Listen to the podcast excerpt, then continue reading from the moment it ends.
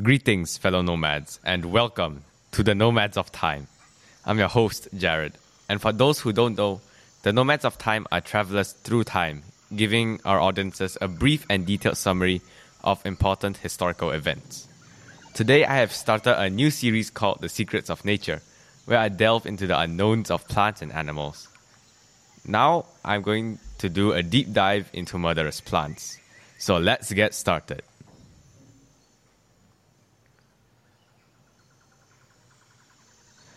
According to Vidergar, a doctoral student in comparative literature, humans are obsessed with zombies because zombie apocalypse tales invoke hope amidst destruction and death as survivors battle for their lives.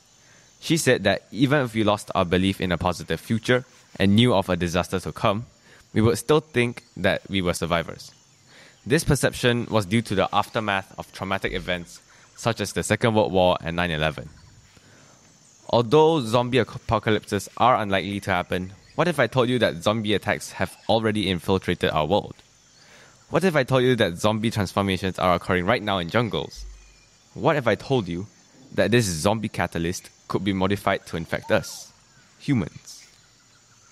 In this podcast, I am bringing to light a potential catalyst that would cause a zombie apocalypse. It seems that zombies only exist in fantasy and science fiction worlds, but they might soon become the real deal. In jungles, we can find these zombie catalysts. Let me give you a brief overview. Incredibly, 80% of all insects live in jungles. Few are more successful than ants. There can be 8 million individual ants in a hectare of forest.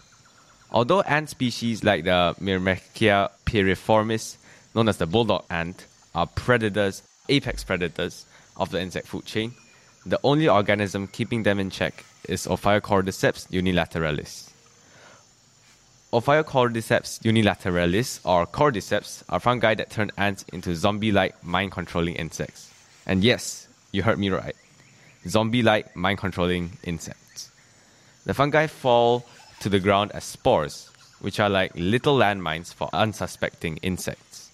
When an ant walks over them, the spores attach to and penetrate the ant's exoskeleton, slowly taking over their behavior. Once it reaches the brain, the cells from the spores release chemicals that take over the ant's central nervous system, turning it into a remote controlled zombie ant. The fungus then forces the ant to crawl to a higher location, like a stalk of vegetation, and sink its claws into a leaf vein on the north side of a plant. Then, as the ant is no longer beneficial to the fungus alive, it kills its unlucky host. But cordyceps is just getting started. After the ant is dead, the fruiting body of the cordyceps erupts from the back of the ant's head. It takes three weeks to grow, and when finished, the spores will burst from its tip, infecting more unfortunate ants in the vicinity. The fungus is so virulent that it can wipe out entire colonies of ants, and it's not just ants that fall victim to, the, to this fungus. There are thousands of cordyceps fungi, and remarkably, each focuses on just one particular species. Wasps, flies, moths, you name it, the cordyceps have at least one type of fungi for each species. Cruel and disgusting as the cordyceps may seem, it benefits the jungle's diversity since the fungi stop any group of animals from getting the upper hand. The more numerous a species, the more likely its nemesis, a cordyceps fungus, would strike. Cordyceps was first discovered in 2009 by a researcher studying carpenter ants. She realized that cordyceps adapt to the multiple ant species, producing different chemical cocktails depending on the host's brain. Once it finds the one that the host likes, cordyceps will create the ant's particular cocktail selection and take over its mind. It would greatly please you to know that Ophiocordyceps unilateralis cannot infect humans yet, as our bodies are better known than insects at attacking pathogens.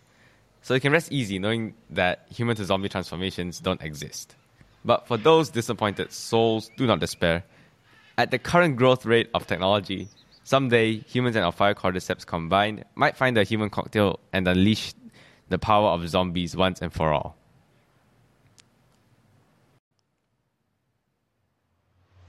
Hello there, fellow nomad. Ah, you're listening to my podcast. Nice. Oh, and by the way, I can see your screen. Is your computer or device being hacked or infected with a virus or anything related to malware? If yes, you need to download Breach this instant. If you don't have Breach, you're doomed. Breach is a software that can detect any form of malware in your device. It acts like an antibody in your blood vessels, which prevents the viruses from taking over, just in your device. As you all should know, if you have listened to our last podcast, Breach is efficient and effective. And because of its advanced technology, chances are your device might find it slightly too hot to handle, resulting in longer downloading time. But as you should know, it's all worth it. Download it now. Trust me, you need to get Breach. Like, seriously, your life can be saved by Breach. You can get it via the App Store, Play Store, Huawei App Gallery, and the Microsoft Store. Don't worry, it's free. No in app purchases or anything like that. So you can sit back and relax, not stressing about anything breaching into your device. Wait, hold on. Wait a minute.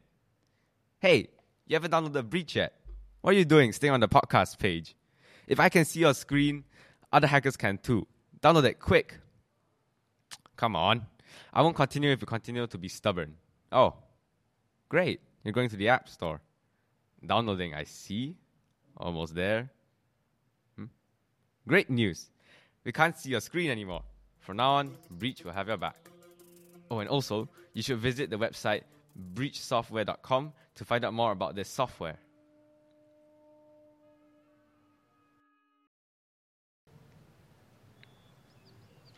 Amazingly, flies are able to process what they see and react accordingly at amazing speeds.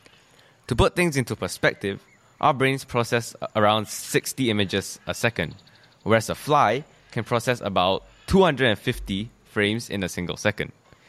This is undoubtedly a useful feature for flies, as it helps them outmaneuver their predators, including humans.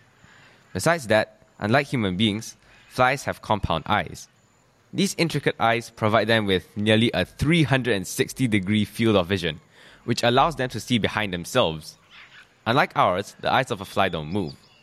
Being able to see in all directions allows them to navigate while also being on the lookout for danger.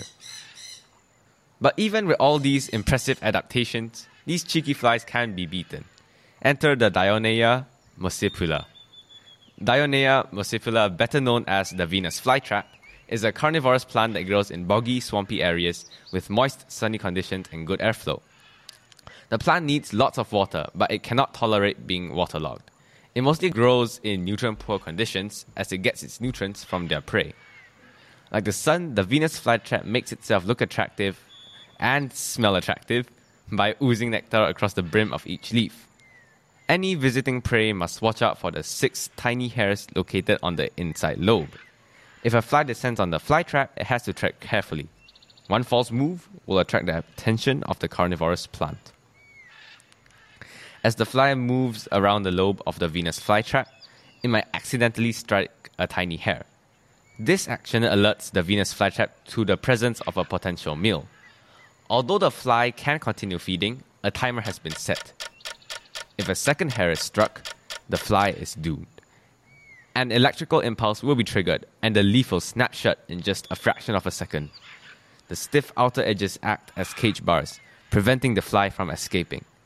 If the fly is too big or too small, it might just manage to escape, but most are trapped and die. After the trap has snapped shut, the plant turns it into an external stomach, sealing the trap so no air gets in or out.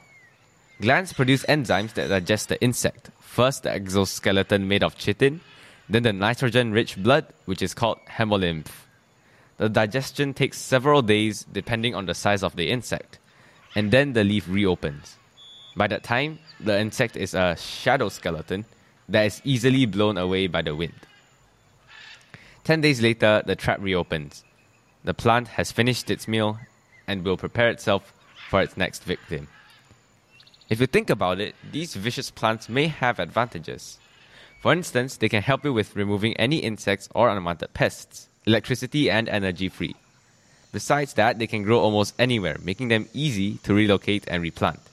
They are undoubtedly better than those blue machines that only work with a power socket nearby. Alright then, I think that should be all for today's episode on the secrets of nature. I'd like to thank our audiences for listening to this episode of our podcast, The Nomads of Time, where we go back in time and study the dark secrets of past events that happened years ago. Now, we also study our world and the origins of many things, natural and man made. Do check out my co host Zashin's podcast. It's called Kaiju Expedition, and it's about the different types of giant monsters based on a Japanese genre. As always, thank you for listening and have a good day, or afternoon, or evening, or night, wherever you are. Over and out.